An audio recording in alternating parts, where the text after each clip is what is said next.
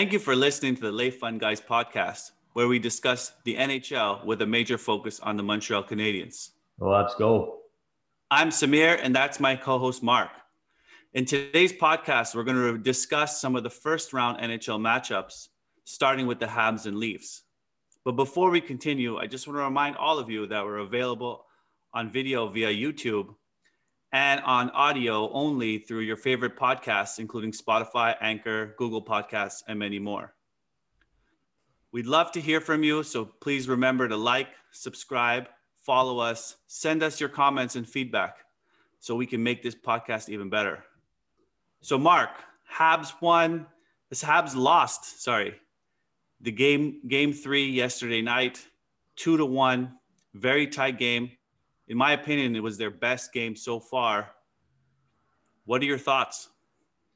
I certainly wish they won, but if they play like in the third period, I think they would have had a chance to winning. The real question to me is can the Habs carry forward the way they played in the third period to game four? Uh, a lot of positives about that period. Uh, I saw Preachy, Jeff Petry moving up in the zone. Uh, they just they just played with overall pace. There was a sense of urgency. There was a sense of desperation, and you could see it. Uh, the whole team. Uh, Ducharme was playing the young kids, Kotkaniemi, uh, but he was particularly playing Cole Caufield and Suzuki. Every time they were on the ice, they looked dangerous, and you could just see it that they wanted it. It was really entertaining hockey because the first two periods they certainly got dominated on. So that I mean that's going to be a key. But uh, overall, Jack Campbell uh, had a good game. He stood up to the uh, test in the third period, and uh, as Price said, we're going to have to make it more difficult for him. Uh, drive the net. That's really going to be a big focus. We saw him make some big saves in the third, but half the time there was no one there, or Suzuki trying to be creative. So they're going to have to really focus on that. Um, the face-off walls have been a problem. We saw with Danault uh, losing another key face-off uh, that led direct, directly to a Nylander goal. So they're going to have to shore that up. Man, really fix the power play. I think that was just totally terrible. Zero shots in six minutes. Um, it's it's maybe time to get Weber off the first power play and put uh, the kid Cole Caufield on it. Ducharme has some big decisions. I think uh, his coaching NHL coaching career could hinge on this game. Is he going to play the youngins more? Because they're going to need Suzuki, Kotkaniemi, Caufield. Play the young guys. Enough with the veterans. They haven't got the job done. Yeah, absolutely, Mark. Um, veterans are definitely someone, some folks that I would be questioning really hard. I mean, I've saying this all season. There's something wrong in that room and in that leadership group. They're not able to dig deep. They're not able to convince each other to play for each other. They're not able to convince themselves that they need to fight every battle. Um, and it's and it's surprising because you did see moments throughout the season and throughout this playoffs that the Montreal Canadiens have what it takes.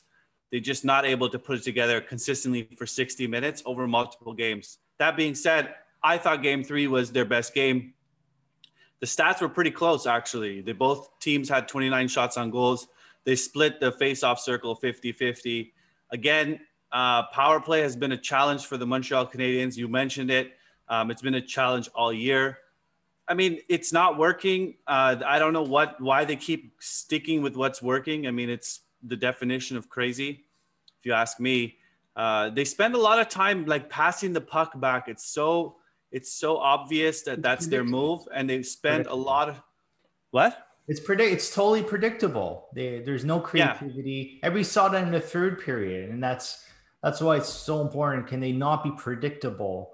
Like play desperate find the open man you know and just and you'll find chances. They spend so much time uh, trying to get into the zone. They lose like 10 15 seconds and then they can't sustain any offensive pressure um, and I think that's been the challenge all series, right? They're not able to sustain a significant amount of time in the offensive zone on Jack Campbell.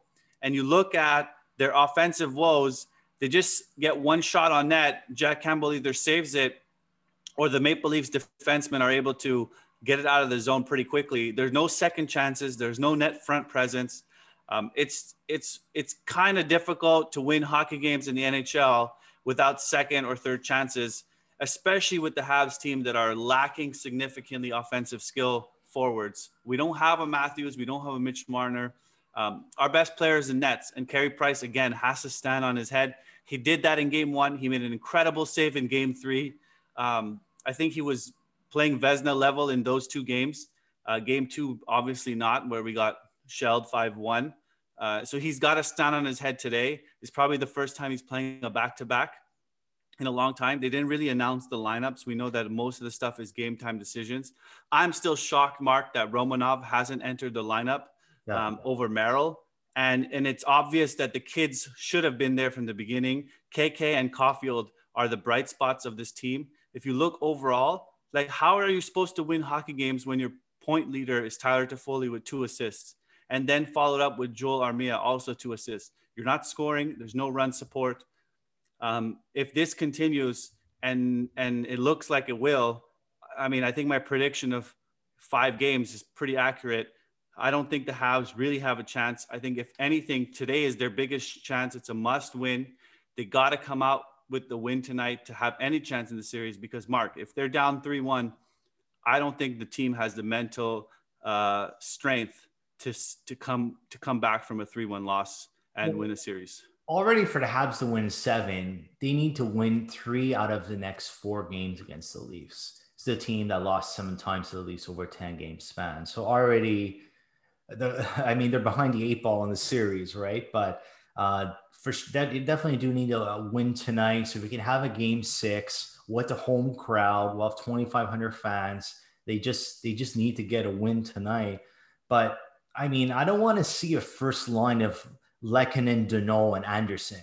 Like Anderson is a beast. He already said he's going to come out. They're going to come out hard tonight. I believe him. But Danault's done nothing the whole series. He's known for his defensive game. That's fine. Proves nothing offensively. I get that. But then he's not even winning key faceoffs. Matthews owned his ass in the faceoff circle, and that's a problem. And Lehkonen, I don't even know what he was doing there. Uh, no, he got hurt. We know that.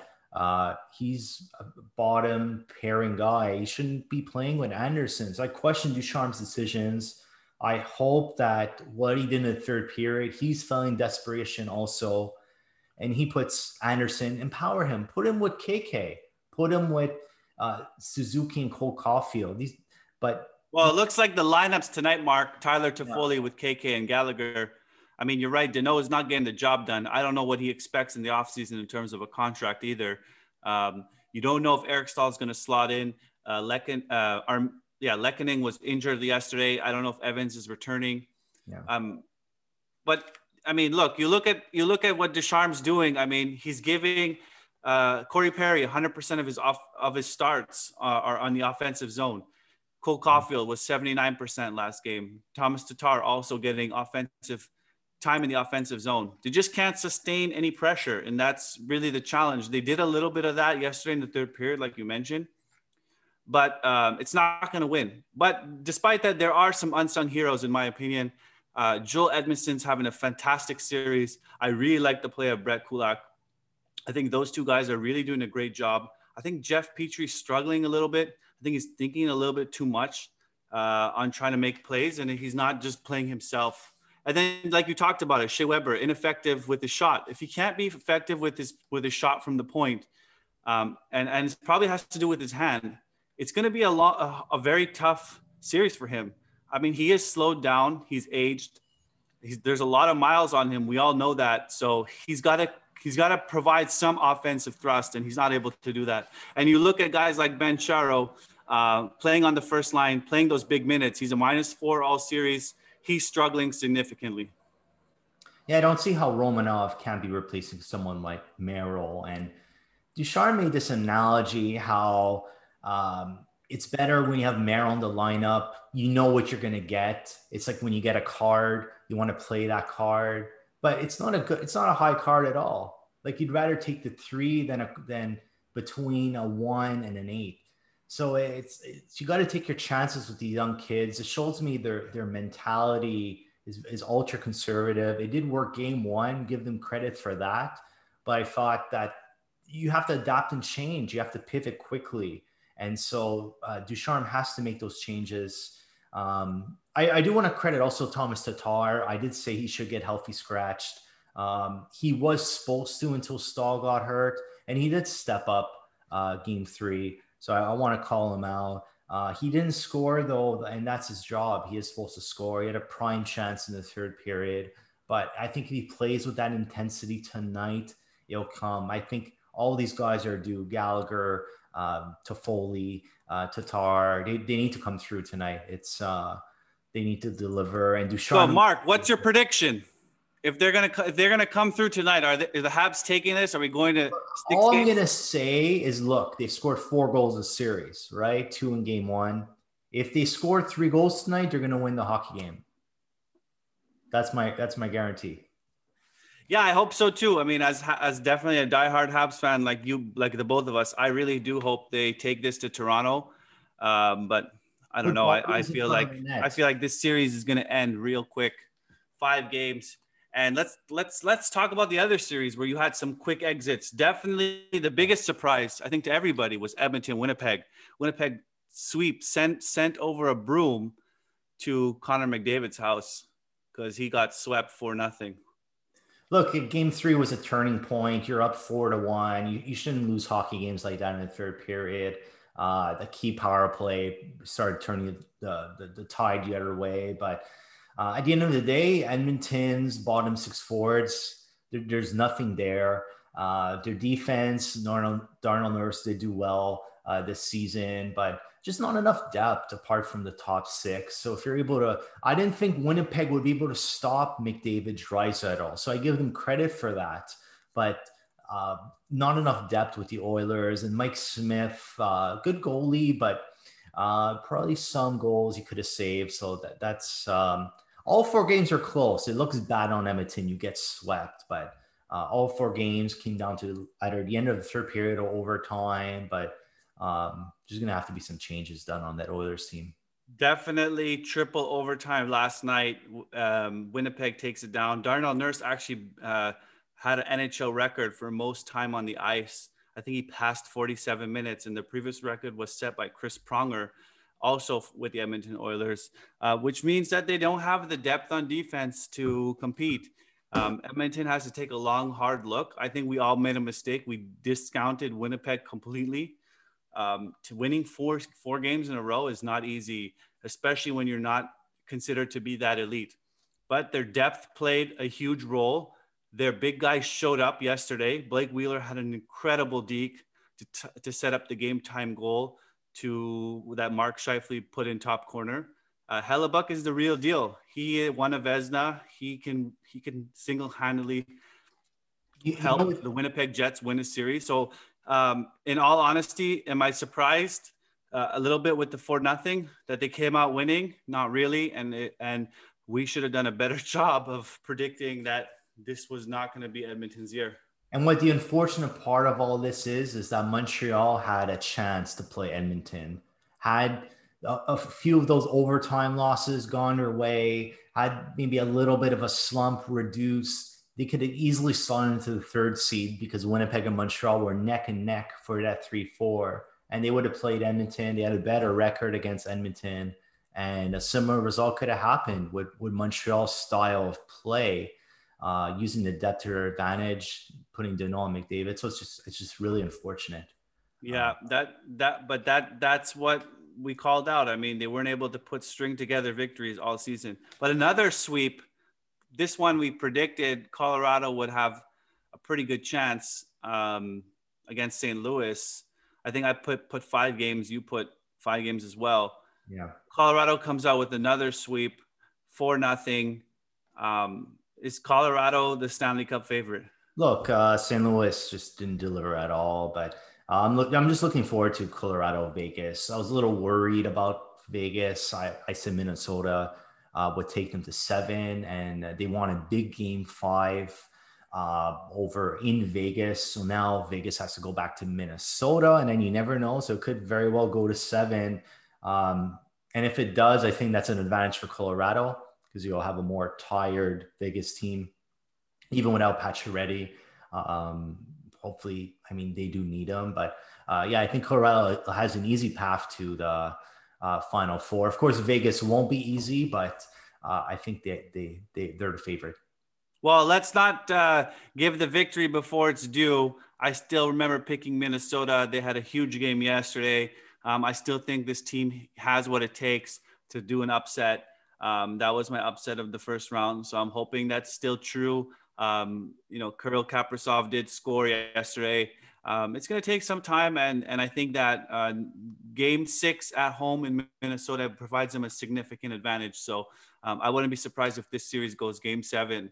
Another series that I wanted to, to reference, and um, this is back to your boys of Carolina, who you picked to win the Stanley Cup. Yeah, they're tied two-two with Nashville. Yeah. And um, yeah, I had predicted Hurricanes in six. I stand by that.